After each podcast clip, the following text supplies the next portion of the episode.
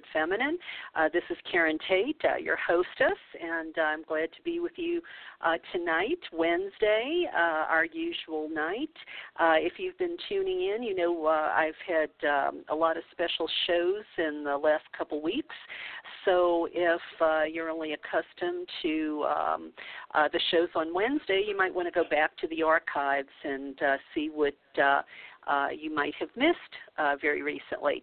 And also, you can solve that problem uh, by hitting the follow button on the show page, uh, which will um, send an email to your inbox uh, right before a show begins. So uh, that way, you'll have the link right there for your convenience, and you'll always know what's going on, and you won't miss any of my great guests.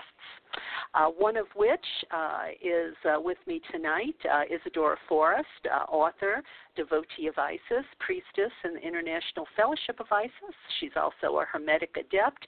Uh, she's with me uh, to discuss her essay, Path of Sacred Magic, uh, from the new anthology that I've curated uh, very recently uh, titled Awaken the Feminine. Uh, it's the third volume in the Manifesting a New Normal trilogy. Isidora will discuss that Goddess values the path of sacred magic, what it offers, and uh, we're also going to deviate a little bit because uh, there's something uh, important and magical afoot.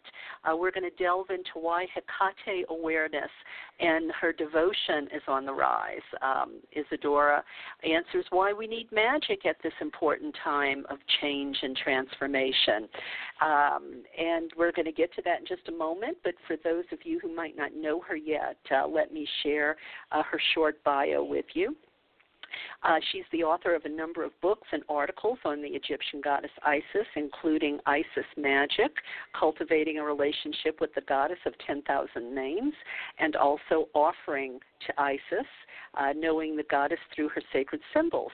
She's written numerous other articles and essays on selected deities uh, in modern neo pagan religious practice and on modern spiritual magic. She's a contributor to several of my anthologies, including the most recent one I've mentioned, Awaken the Feminine. She's a devotee of Isis, a priestess of the International Fellowship of Isis. As I've mentioned, a Hermetic adept. Uh, she's a Maenad for Dionysus and a founder of the Hermetic Fellowship, a religious nonprofit devoted to education in the Western esoteric tradition.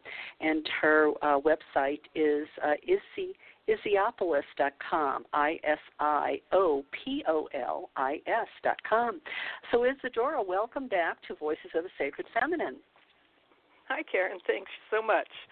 I'm glad to be here. Well, and well, and thank you too for uh, contributing uh, to the, the latest anthology. It's always uh, great to have your wisdom and insight. Um, and um, again, you know, the title of your piece was Path of Sacred Magic uh, in the anthology. Um, do you want to talk a, a, little bit about your essay before we jump over to Hecate? Sure.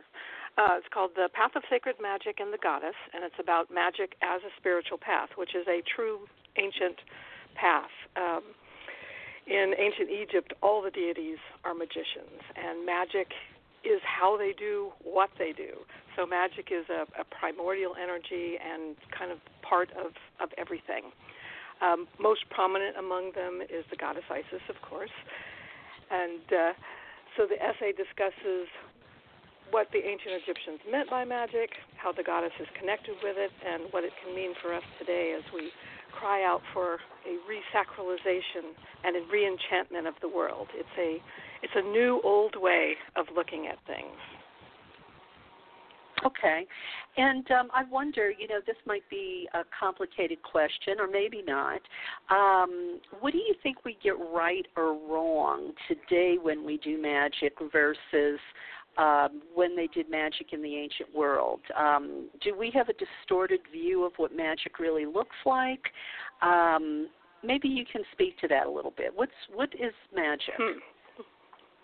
That is a, a really good question, and that's that's always the answer when you're going, hmm, what uh, what can I what I can I say about that? I mean, it really depends on uh, who you are and what you're doing, and and you know there are hundreds of magical traditions in the world, and each of them has their own particular take on it.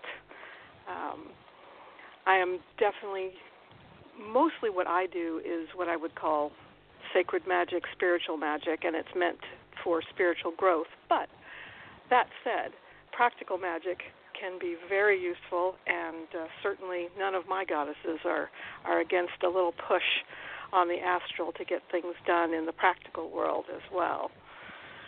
So, I mean, as far as what we get right and what we get wrong, it's really up to the individual practitioner what they're doing and what their intent is and what they want to get out of it. So, um, for someone who uh, is afraid of magic, um, would can you liken magic to prayer? You know, from one of the patriarchal religions. You could, I think, some forms some forms of magic could be considered prayer like. Um, usually, what people mean when they say they do magic is they have a little bit more of a, a ritual physical aspect to it there's there's something particular you would do with symbols or uh, elements from the earth intentionality there's usually a little bit more ritual to it but certainly i mean at, at a certain level you get to a point where it's kind of like, okay, sit down, meditate, have intention. But that takes practice. Right. And in the right, early right. stages, well, it's you know, really easier to try to work with things and ritual. Well, you know, one of the um, things that comes to mind actually is, you know, I was reading this article about this circle of Christian women who uh, one of the women's husband was having an affair. So they cooked up this little ritual that sounded an awful lot uh, like a binding spell. Um, you know, they uh, you know burned in a you know in a bowl. Uh, you know the the the mistress. You know her picture and uh, you know uh, you know tried to you know bind the husband from you know doing any more uh, in terms of you know his affair and yeah. um, while you know that, that some people might not think that's ethical magic, even you know that was what they you know I, I'm just retelling what they were doing, right. and uh, it, it found sounded an awful lot like um, magic to me. But in their mind, they were just you know they were doing a prayer to Jesus. Mm-hmm. Sounds like magic to me. I would definitely call that magic. um, so, and, and, and here I know I'm throw. Pray, yeah. Um, well, here I and, I, and this might be a curveball, and feel free to say, look, you know, I don't want to comment on that, and I'll be perfectly fine with it because I don't like my guests to be uncomfortable. Uh, but I'm sure you've seen on Facebook and around the media about some of this the work that's going on to thwart uh, the president. Um, I wonder if you have any thoughts about that, or if you think it's having any effect. Huh. Well, it's certainly chaos out there. That's that is True. definitely one thing I can say. It is chaos out there. Well, there is I don't know. I didn't magic. participate in, you know, I didn't participate in any of the, you know, the large group events. Although, you know, I may have had a little binding in my own altar. Well, you know, um, let's hope when 2020 rolls around, you know, all of those binding spells kick up into high gear uh, you know, to mm-hmm. keep this mm-hmm. guy, you know, from the the White House again. And you know, maybe all of this stuff happening with Cohen and all of the people around him being arrested, um, maybe it is working. You know, I guess it all depends on what the focus of their magic was. Because y'all, I'll tell you a funny thing, and um, you know, I should probably be ashamed to admit this, but way back in the 2016 election, way back, like it's you know, uh, seems like it's forever ago. Uh, some friends of mine uh, and I were doing some some uh, ritual to help Bernie. And you know what we realized afterwards? We forgot to put in the ritual. It was so obvious. We forgot it. We forgot to actually put in the ritual that he would win the election. You know, and um, it it, uh, it reminds me of a friend who uh, was doing magic for um, a, a partner, and you know he did magic the first time and he forgot to say that one of the elements he wanted was a you know a compatible partner um sexually. And he ended up with all of these great platonic relationships with women.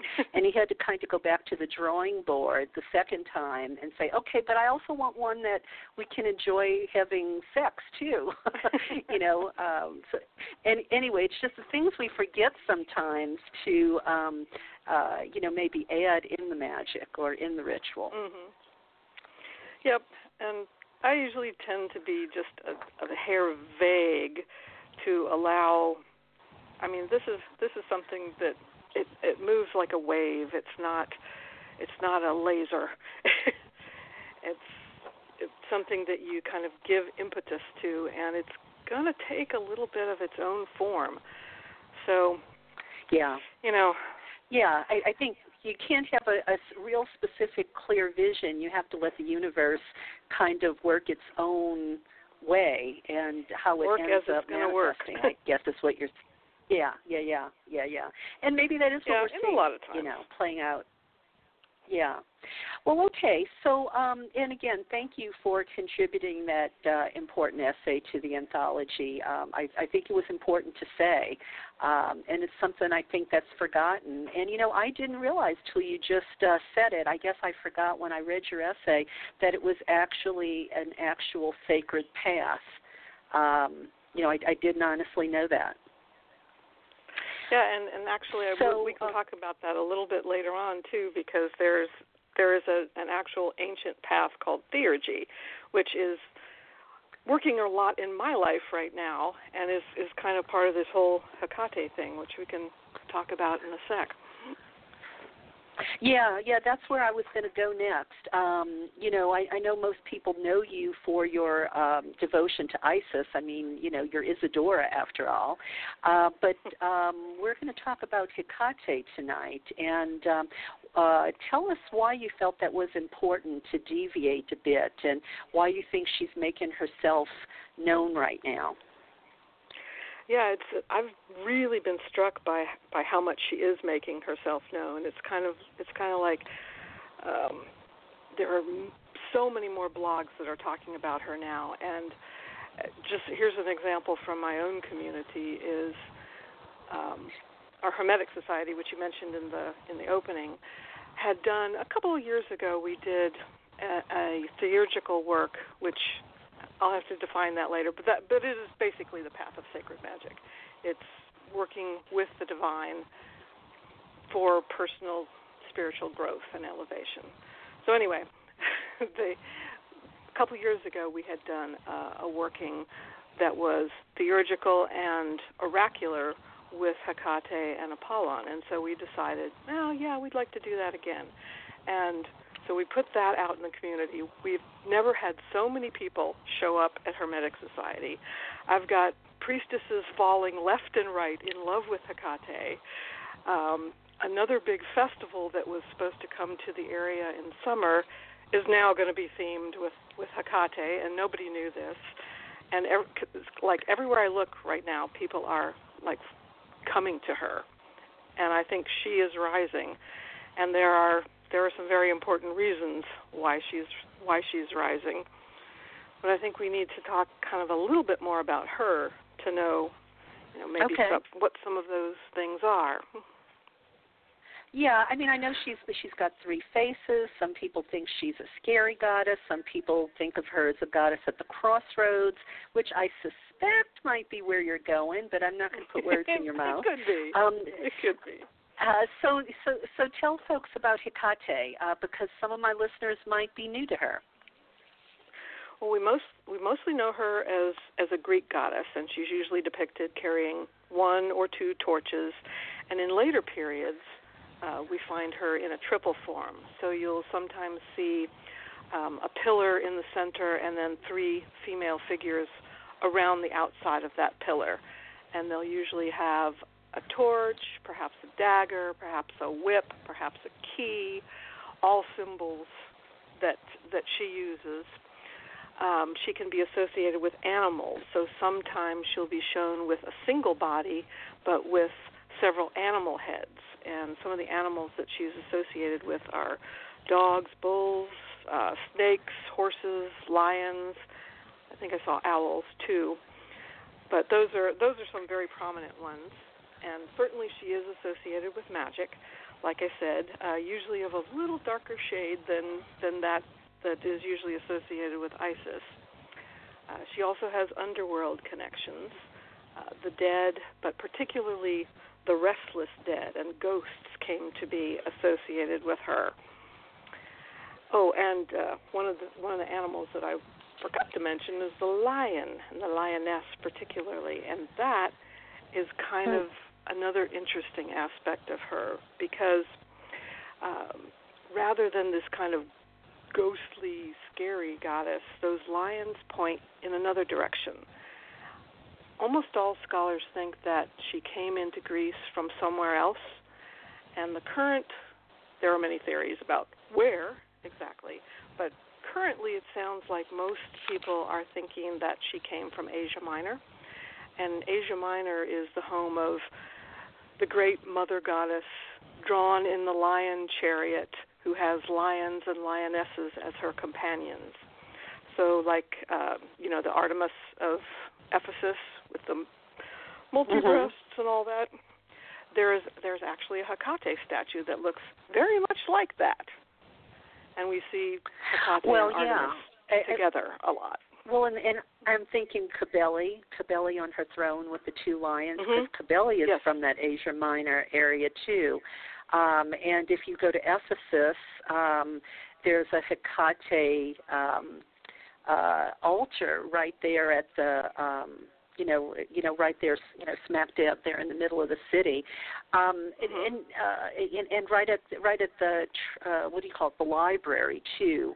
Um, anyway, I'm, I'm digressing a little bit, but I, I oh, to have tell you, you have you been to her thing. temple in uh, Legina? Legina? I don't know how to pronounce that, it. That's what I was just about. That's what I was just about to say. Actually, um, that's one of her only known um, standing temples. It was the last I heard.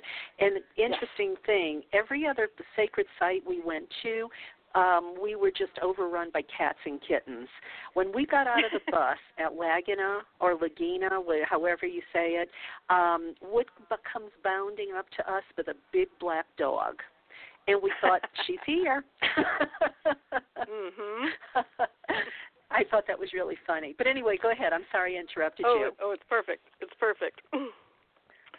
Uh, so anyway, um, I think the the interesting thing that, and this is you know this is me not as a priestess of Hecate, this is me as a priestess of Isis, uh, talking about another magic goddess. Is there's kind of a tangential relationship, and certainly, you know, we we have. Um, let's see. There is a there's a place called Oxyrhynchus in Egypt, and it was the site where they found a con- incredible hoard of uh, trash. and it was things that people had thrown out, but it was everything from like tax records to copies of plays to hymns to all kinds of things. And because of the climate at Oxyrhynchus, they didn't get rain, and the water table was not too high, and so all these papyri got preserved and in one of them, uh, 1380, as a matter of fact, there is this wonderful hymn to Isis. And what it does is it goes first through towns in Egypt and gives all her names in all these towns of Egypt, and then it spreads out into the broader Mediterranean world, giving her names in all these different places. And when they get to Caria, which is where Legina is, and in Turkey, I want to say Legina, Vagina, I don't know, it's goddess land. but anyway, when they get there, they say in Caria, her name is Hecate. And uh, also in Apuleius' um, account of initiation into the mysteries of Isis, he gives as one of her names is Hecate. So they're connected. Yeah. And I, I believe it's that yeah. you know the main connection is that is the magic, is they're both magic goddesses. Right. Right. Well, and, and I wonder too. Do you think there's any with the lion thing? Do you think there's any chance there's uh, a Sekhmet connection? Especially, hmm. you know, if if she's a little bit more ferocious and a little edgy, you know. Yeah, I don't know. I don't know. Uh, some I know some people have tried to connect her just because of her name with Heket, the frog goddess of of Egypt. Yeah. I'm not how, sure how much I really buy that, but you know I know a couple mm-hmm. of uh, powerful Hecate priestesses who were fairly convinced of it. So who knows? Okay. So so what do you think are the misunderstandings about her? Well, one of the interesting things that seems to have happened with her is that in different periods of history, she appeared quite different.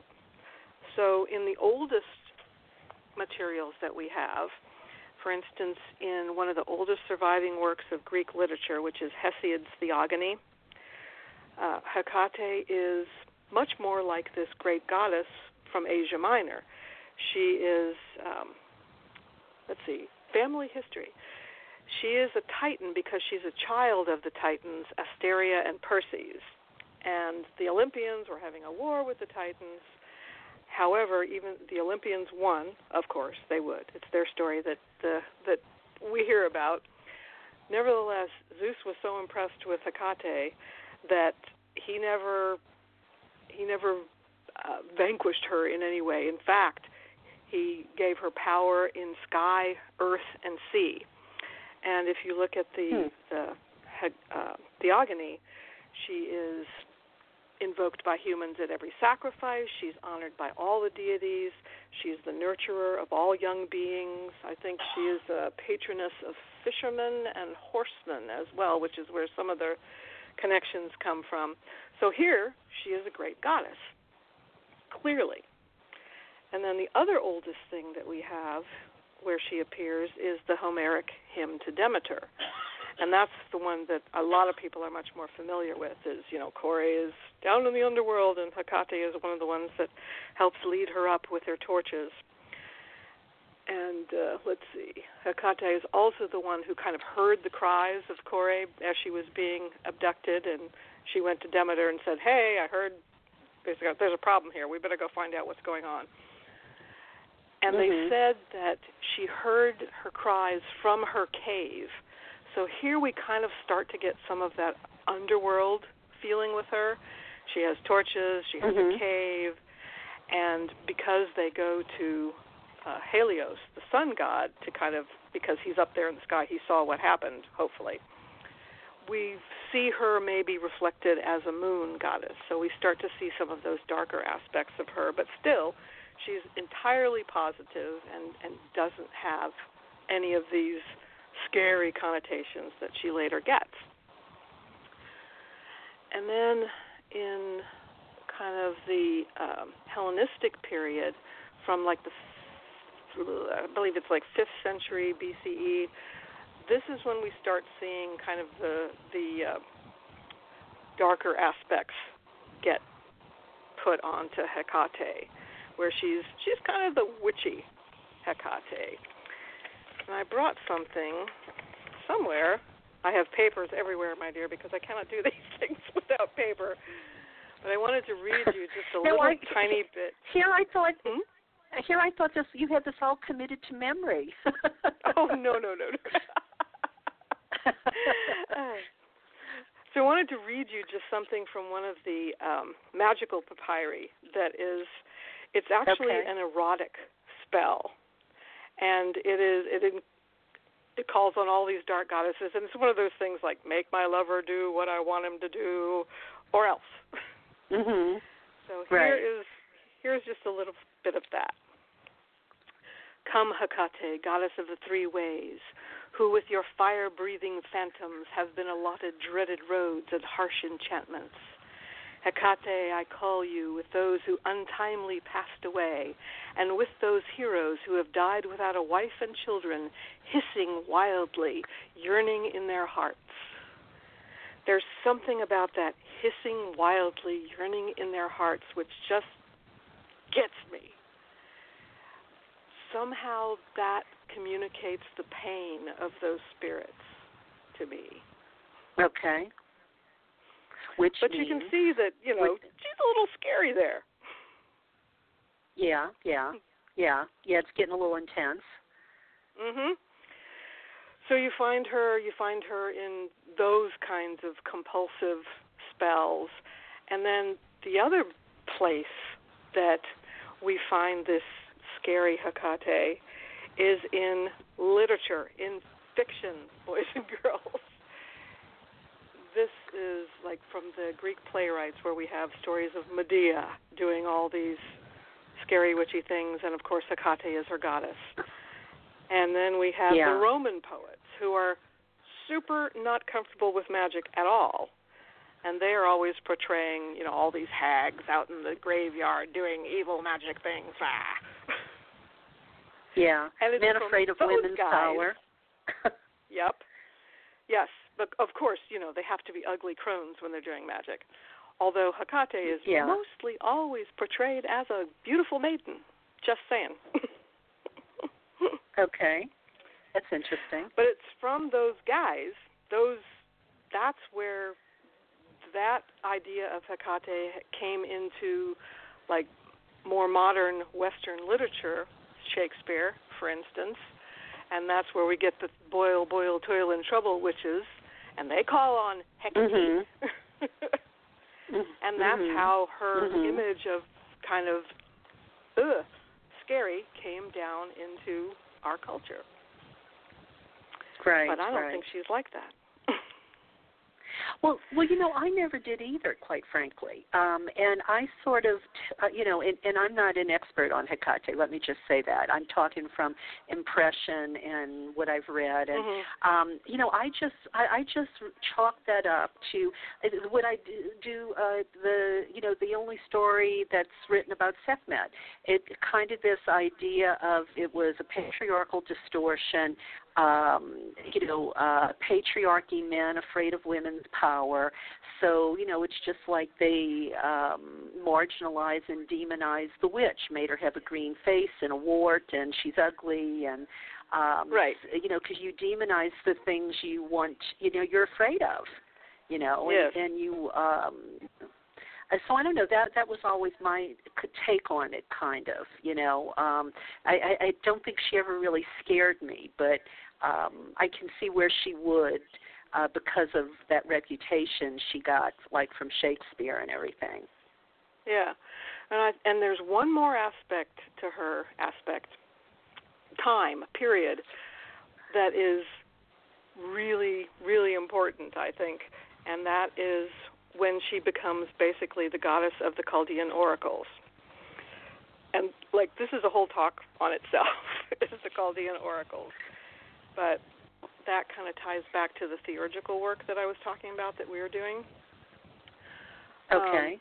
let's let's see. The Chaldean oracles are received uh, divine inspiration. We think from a father-son pair who are known as like the, the two Julians. There's Julian the theurgist, who is the son, and Julian the father, who is probably the invoker.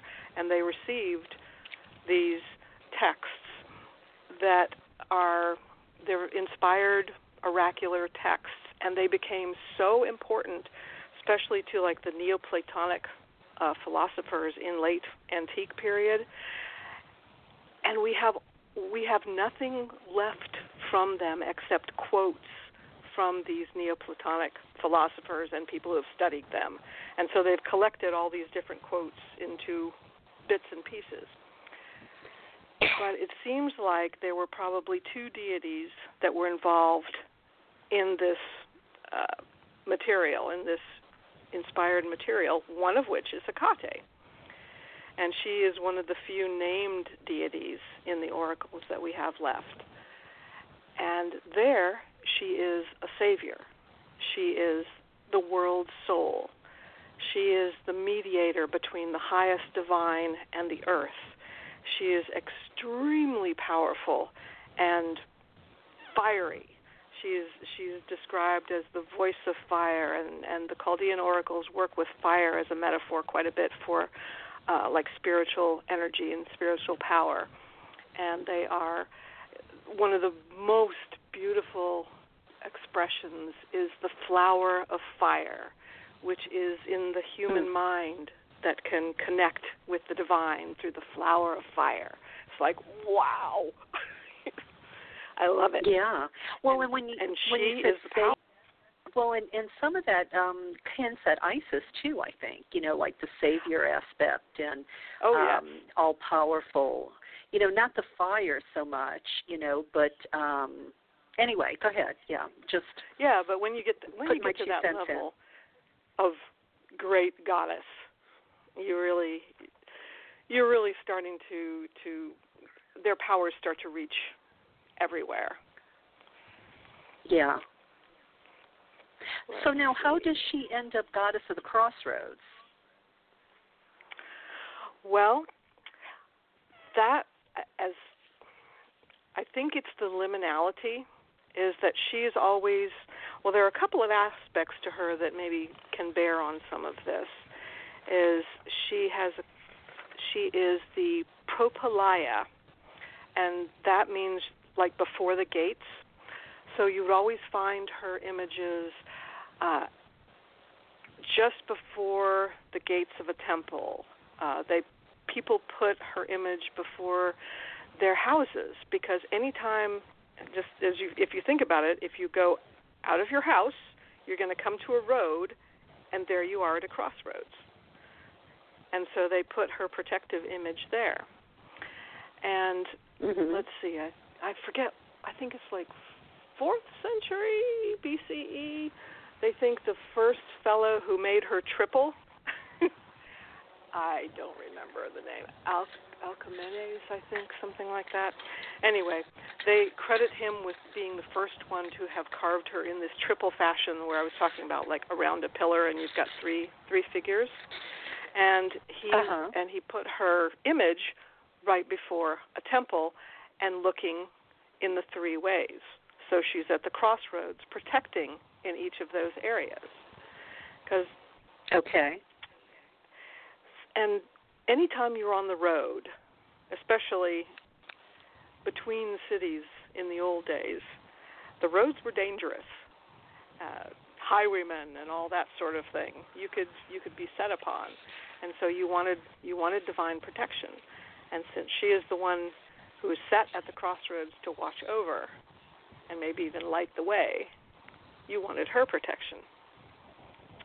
Right, right. Let's, yeah, I mean, you. I mean, because you think about in those times, you had you know all of these highway, um, you know, uh, rob robberies and uh, thieves on the road and stuff. It's, it wasn't like just you know driving down the road today. I mean, you probably took your life in your hands to a certain extent when you, uh, you know, traveled the roads in ancient times.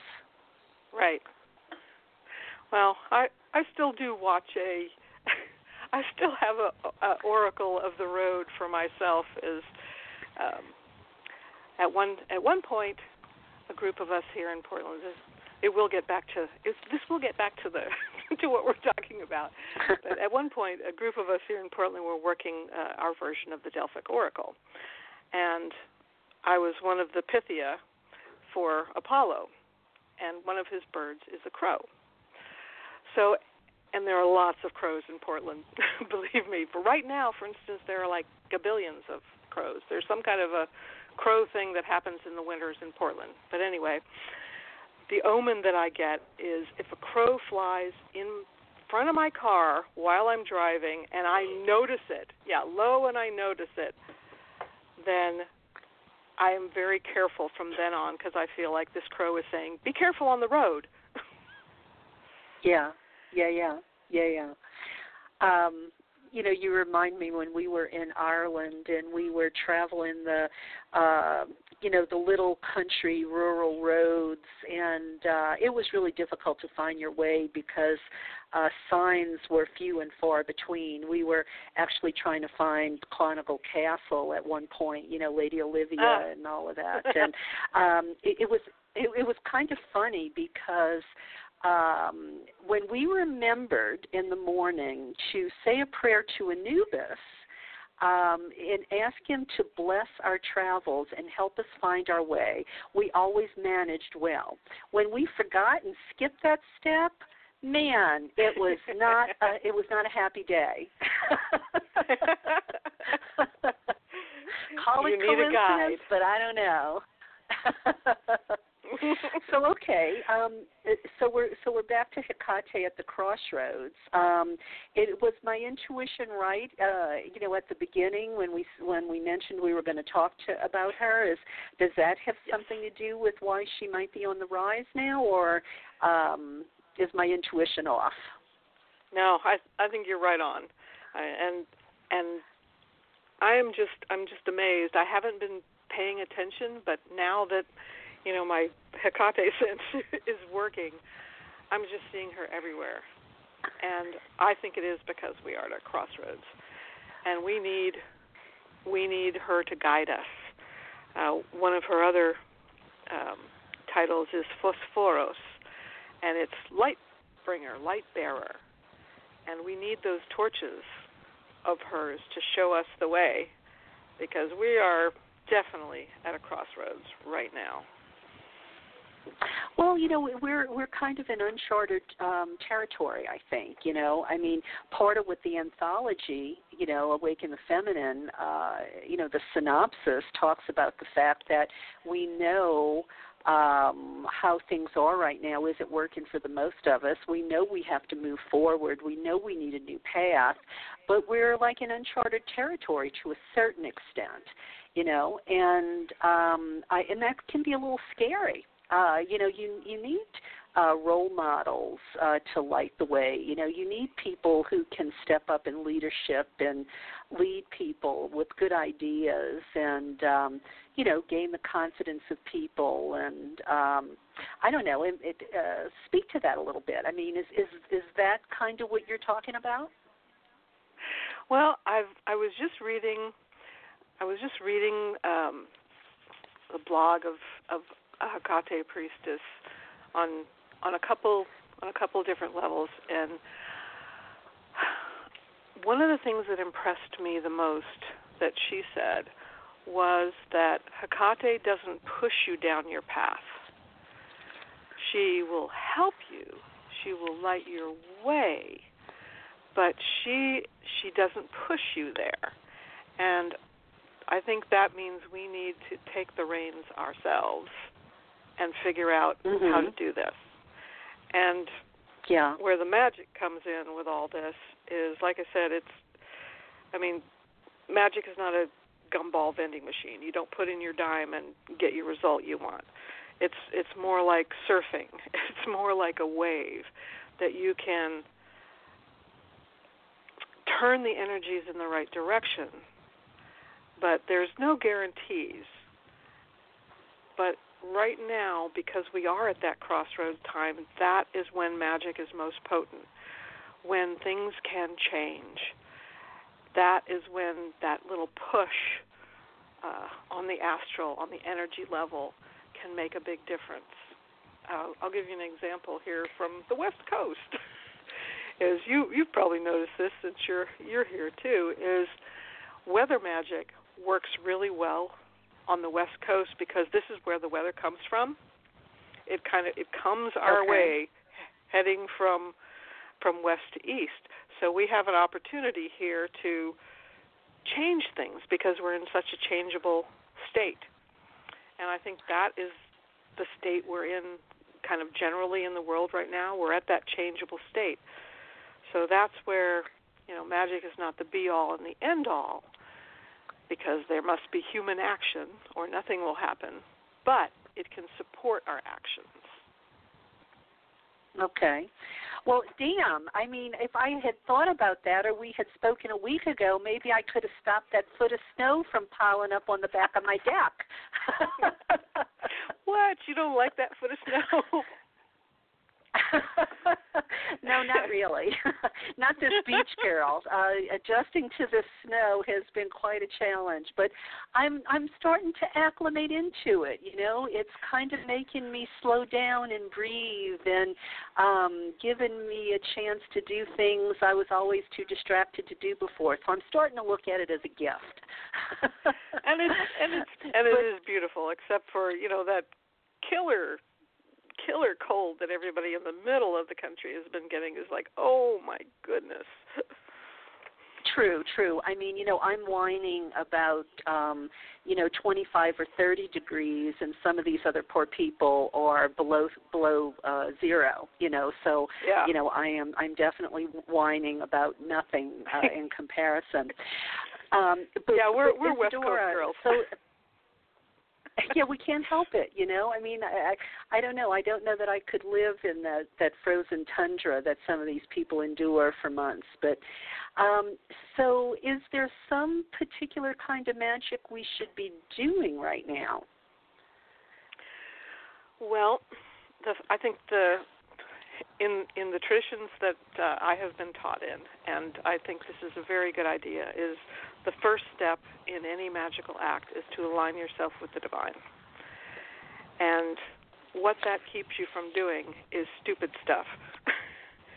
it makes sure that your intentions are right and pure, and if you take it to the Egyptian, is that your intentions are ma'at, that they are they're right and true. So that's the first step. Mm-hmm. We're wise and humble Mhm. and respectful and connected.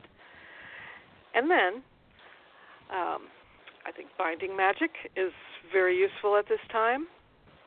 Keep, you know, do no harm. Uh, blessing magic to empower positive change. Um, I think some wake the F up magic would be very good as well because there are plenty of people who are not Mhm. awake about that. Mhm. Um, Mhm. You know, there we're seeing such a rise of kind of the quote witchy aesthetic right now, and people are finding that the witch archetype is working for them. They like they like the look of it, they like the feel of it, and I'm hoping that eventually they will come to the truth of it, the core of it, and then they are they are our magic workers. But not everybody, Yeah. you know, not everybody is drawn to that kind of magic. In which case, like you mentioned at the beginning of the talk, is visualization, prayers. That's all positive for getting that ground that well groundswell and wave don't really work as metaphors, but that ocean swell of a wave that will help us carry this intention to a to a better conclusion. Mhm. Mhm. Well, I, I that's those uh, sound like um, wise words of advice, uh, surely. And um, you know, I don't think many people could object to um, you know that guidance. Certainly. Yep, and any anything we do magically, you know, has to be backed up on the physical because we are physical beings and that has to happen too. Magic supports us, Well, but and- it's not the only way. Well, it, yeah, I mean, it's like the idea of somebody, you know, I always like to use the analogy, you know, you need a job, well, you just can't do a spell. You know, you have to send out the resumes and beat the pavement and everything else. Um, um, so, um, anything anything else you want to say about uh, Hecate or the path of sacred magic, or um, what do you think? You know, what else do you think might be useful? Hmm. Well, as far as Hecate, I I'm really interested at how much she's she's rising now, and and I think it really it has to smack us upside the head. Um, something something that uh, another priestess that I was just reading mentioned, and I will give her a shout out because she should be shouted out to is uh, Jade Hall. I was just reading her essay, and she was saying that um, Hecate is a protectress of personal sovereignty, and so in this time of the Me Too movement, she's she's seeing a lot of women being drawn to Hecate. So I found that interesting as well. Is, and it's not and it's not just women. Is I there are a couple of male friends of mine that are like in love with Hecate right now. so she's really making herself known so for somebody, um, Isidora, for somebody who maybe is um, impressed with this interview and like what they uh, what you've said here, uh, but they don't know a whole lot about her. Where would you recommend they start to learn about her? Um, you know, to see if maybe uh, she could be their patroness goddess. You know, if they are in alignment with her. Well, let's see. Uh, for online resources, uh, you can go to patheos.com and um, Cindy Brannigan, I believe, is her name. Hang on, let me let me get that up here. And in fact, some of the some of the folks, yes, uh, Cyndi Brannen, Cyndi Brannen. I'm pretty sure she's going to be writing a book, or has already. because she is she is definitely a Hecate priestess, and she's doing some good work on Patheos. A um, couple of couple of women I know are taking a class with her, as a matter of fact. So that's a good place to start. Um, if you are, yeah, uh, her name is uh, C Y N D I, and then Brannen B R A N N E N. And then if you are of okay. a scholarly bent, I can highly recommend Hecate Soteira by Sarah Iles Johnston. And that's okay. pretty readily available. Okay. Um, so and if you're not so on academia.edu, get on it. uh-huh. Okay, it's, good stuff It's there. wonderful. Yes, yes. Okay. Uh, they definitely they have a free and, version, and you can find all kinds of scholarly stuff on oh, everything. Okay, and um, you know, switching over to Isis a little bit. I mean, you know, that's kind of your your core core goddess. Um, uh, would the advice be any different uh, for someone who's more Isis oriented? You know, would I mean, we know her as the you know the lady of of magic as well. I mean, all powerful uh, magician she is. Uh, would you make the same recommendations in terms of the kind of magic? um, we should be looking to do if you work more with her? Hmm. Uh, yeah, I, I would think I would think so. Definitely, is uh, she? I'm in fact I'm doing an I'm doing an intensive with her right now myself. Is uh, 42 days every day. Yay! So right after this interview, I will probably be going in to to talk with her. As a matter of fact, but um, yes, the the work with her, I think, on the magical level would probably be the same. I want to say that there is an encompassing quality with her wings that feels quite a lot more protective. So there might be some more protective magic that would could be worked with her. Okay. Okay. Um, well, this is all good stuff. Um, I appreciate that. And you were going to say something about the um, um, theurgy? Oh,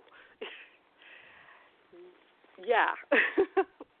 I will tell you some theurgy stories. Um, I mentioned that last, a couple of years ago, well, more than a couple of years ago, it's been quite a while. As the older I get, the shorter the years get. So this has probably been quite a while ago now, the last time we did this ritual. And what we do uh, for Hermetic Society is it's a once a month meeting. And so what we've been doing is kind of doing um, talks about Hecate, talks about theurgy itself, talks about Apollon. So um, theurgy is a late antique. Um, so we're talking like second century CE onward, uh, Neoplatonic uh, philosophy is associated with it quite a bit, but it it means literally divine working or God working, and the idea was the elevation of the human soul to be connected with the divine, which is kind of across you know across cultures we find that all the time. We we have an intuition that there is more in us that's divine, and we need to discover what it is. And so we we find these ways of connecting with the divine, and this is one of them. It happens to be a ritual method, which appeals to me because I am a ritualist uh, in my heart of hearts. And um, one of the one of the key things that uh, Theurgist did was get oracles from the divine. So we created a ritual um, where we actually worked Apollon and Hecate in the same temple at the same time, um, and then each group of people got different oracles from from the deities. And uh, the Hecate one last time was so powerful. Is um, Oh, I have to explain what a iynges is. a iynx is it's a it's a spinning wheel. You maybe heard of like the the top, the wheel of Hecate or the top of Hecate. Mm-hmm. There are a couple of things that that could be, but one of them is kind of like, did you ever play with or see the old toy that was a big button, and you'd string a, a string through the middle of it, and then you'd spin it and it would kind of twirl around and around as the as the uh, twine went in and out.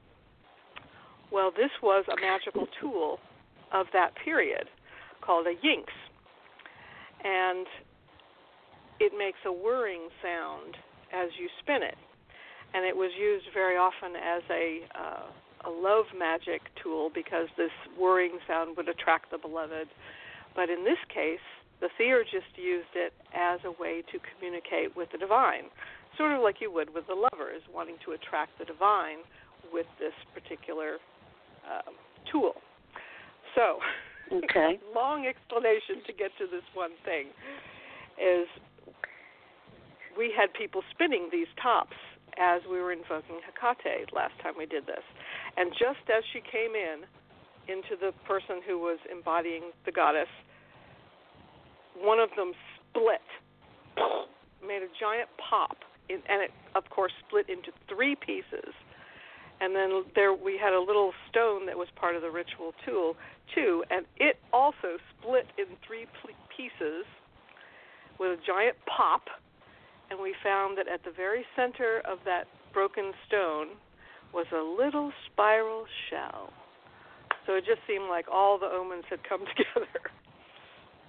Wow, interesting. That's that's uh, that was pretty incredible. You know, nothing better than having your magic validated, huh? Mm, yes. So we're we're hoping to uh, not do that exact thing again because you never know what's going to happen. But hopefully, we will have right, that right. powerful a connection with the divine again. Right, right, right. Well, um, was there anything else uh, you wanted to share with listeners about Isis, Hecate, the uh, path of uh, sacred magic? It's been really interesting. Hmm. The path of sacred magic is definitely not for not for everybody, but if it's for you, you will you'll hear that call. And you will I don't know, it's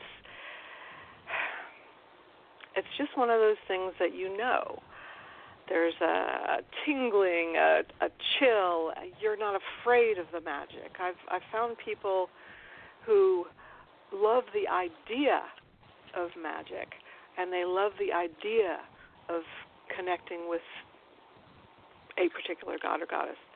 But when it comes to actually feeling it, like if they if they felt the if they saw the stone explode or they felt the thrill of magic that goes through the gut, they get scared. But if you don't get scared, yeah. then that may be the path for you. Okay. Okay. Um, you, I, I lost my train of thought listening to you say that. quite frankly. Yeah, me too. Um, um, so I wanted to ask you, um, any new projects on the horizon? Any books, talks, workshops? You going to be appearing any place, or uh, what's up with you these days? Well, I've started um, reposting some of some of my old posts back on Isiopolis. I let let it kind of go for a while, but I've found that uh, just the nature of blogs, a lot of people haven't seen all the old stuff, so I've started to kind of repost some of some of that, updated and renewed.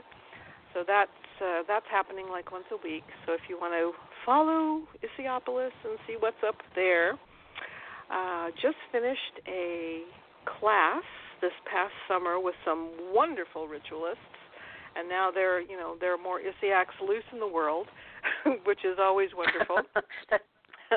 yeah, yeah. Um, do have uh, I am working on doing kind of some Egyptian theurgy work.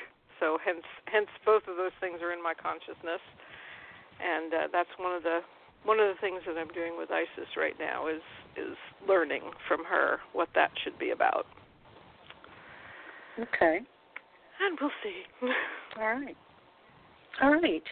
Well, um, this all sounds good. Um, I uh, I want to thank you again for being a contributor to Awaken the Feminine, and um, uh, it's always a pleasure to uh, have you share your wisdom on the show. Um, I always learn so much from you, and tonight was uh, was no exception. So um, thank you so much for being out there. Um, you know, oh. being committed to this. I mean, this has been your lifelong uh, passion. You know, this has not just been some flash in the pan for you. And um, I mean, you know, everybody can't say that. You know, but you you're you're one of the truly dedicated.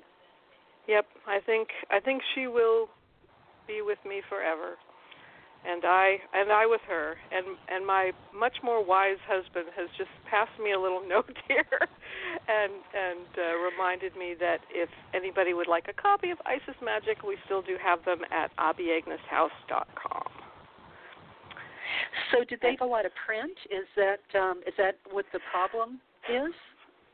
Oh no, there's there's there nope, they're fully in print and what is available now is the uh second edition, revised and updated. It has more stuff in it than the original, even. And okay. I'm much happier with it than I was with the first one. Okay, so well, good. That's always a good thing. Spell House. oh, because absolutely. it's a little Go right ahead. I little hard to. yep. Yeah. It's A B I E G N U S House. Abiegnus House. Okay, and what, and otherwise you can find a link on my blog, which is probably easier. okay. Okay, and and does that uh, that word represent something? Uh, yes, it is the Rosicrucian Mountain of Initiation. okay. Which we can right. see well, from our I, I, from our house here. We we've cra- we've uh, renamed Mount Hood, which we can see in Portland as uh, and also there you go. This uh, where the Maenads run, and any other sacred mountain. We've we've renamed it. as as you should, as you should. All right. Yes, we're all well, crazy um, Isidora, thank. No, no, no. I I think you know you're. um uh I, you know I, I think I would rather think of it in terms of you're just making it more relevant. making it more magical. There you go. Definitely. Well, thank you, Isidora. Uh, thank you so much, and I'm sure we will be in touch. And uh, just to remind folks of your uh, website, uh, isiopolis.com, I S I O P O L I S. Uh, thank you again so much, and uh, we'll talk soon. Thank you. Good to talk to you, Karen. Okay. Good night. Bye bye. All right. Good night. Um, and before I let you go, uh, I have a word here from Jo Carson, so please stay with me. Okay.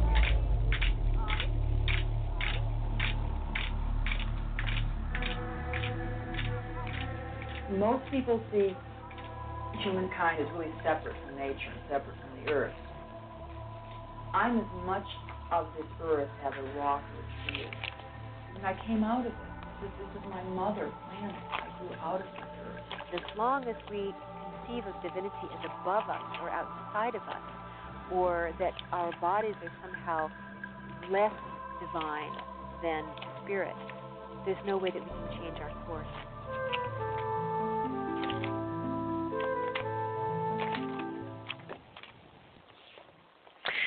You've been listening to a real short trailer from um, Dancing uh, with Gaia, Jo Carson's feature-length documentary film. Uh, in the interview, uh, in, in it, she interviews 15 visionaries and teachers about Earth energy, sacred sexuality, and the return of Goddesses Gaia. Jo traveled to ancient sacred sites all over Europe and the Mediterranean to shoot this film. These spiritual sites from northern Scotland to central Turkey profoundly affected the origins of Western culture. If you've always wanted to see them yourself but haven't, this is an opportunity to experience some of the best ones and get their story. The DVD comes packaged with a 45 page color mini book, which goes even deeper into the material. You can buy the DVD and booklet for only $20 at dancingwithgaia.com. Um, also, want to remind you that the Goddess Spirit Rising Conference uh, in Simi Valley, California, this uh, September is uh, right there on the horizon. Uh, if you want to find out more about that, and I think they are still accepting uh, proposals, uh, just go to goddessspiritrising.com. Um, want to let you know that we will have some more of the contributors to uh, the new anthology, Awaken the Feminine, uh, on the show in March. Uh, on the 6th, we'll have Donna Henes with us. Uh, on the 14th, Lauren Time. And on the 27th, Deanna Lamb.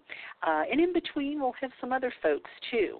So, um, if you are interested in uh, Awaken the Feminine, you can always get it from Amazon, or if you'd, you'd like a signed copy at a discount price, uh, get in touch with me at uh, Karen Tate 108 at yahoo.com.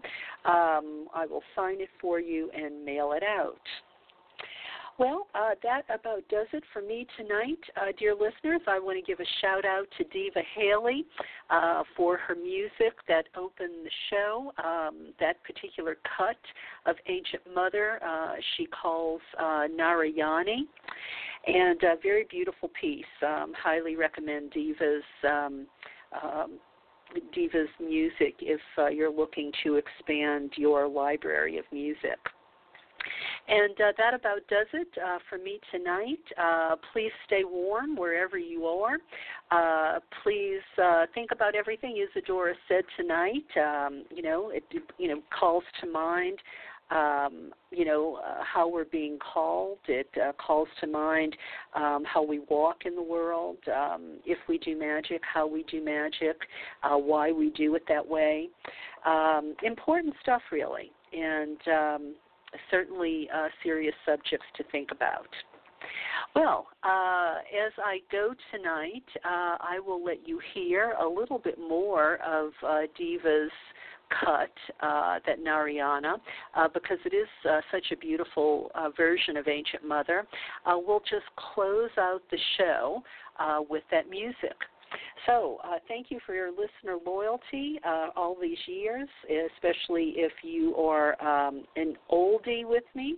Uh, but, uh, you know, I'm also um, very appreciative of all the new people that are constantly uh, here uh, at the show. Let me, you know, coming here to the show, let me hear from you. Uh, I'm always open to show ideas and guests. And uh, you are the gas in my tank. So as long as um, you tell me this is serving a purpose for you, um, I will continue to be here providing a platform for people like uh, Isidora and all the other folks that uh, have been on the show over the years to give them a platform uh, for their, their wisdom. Um, so uh, I will be here as long as you need me. Uh, thank you very much, and uh, enjoy listening to Diva Haley's uh, Narayani. Angels, mother.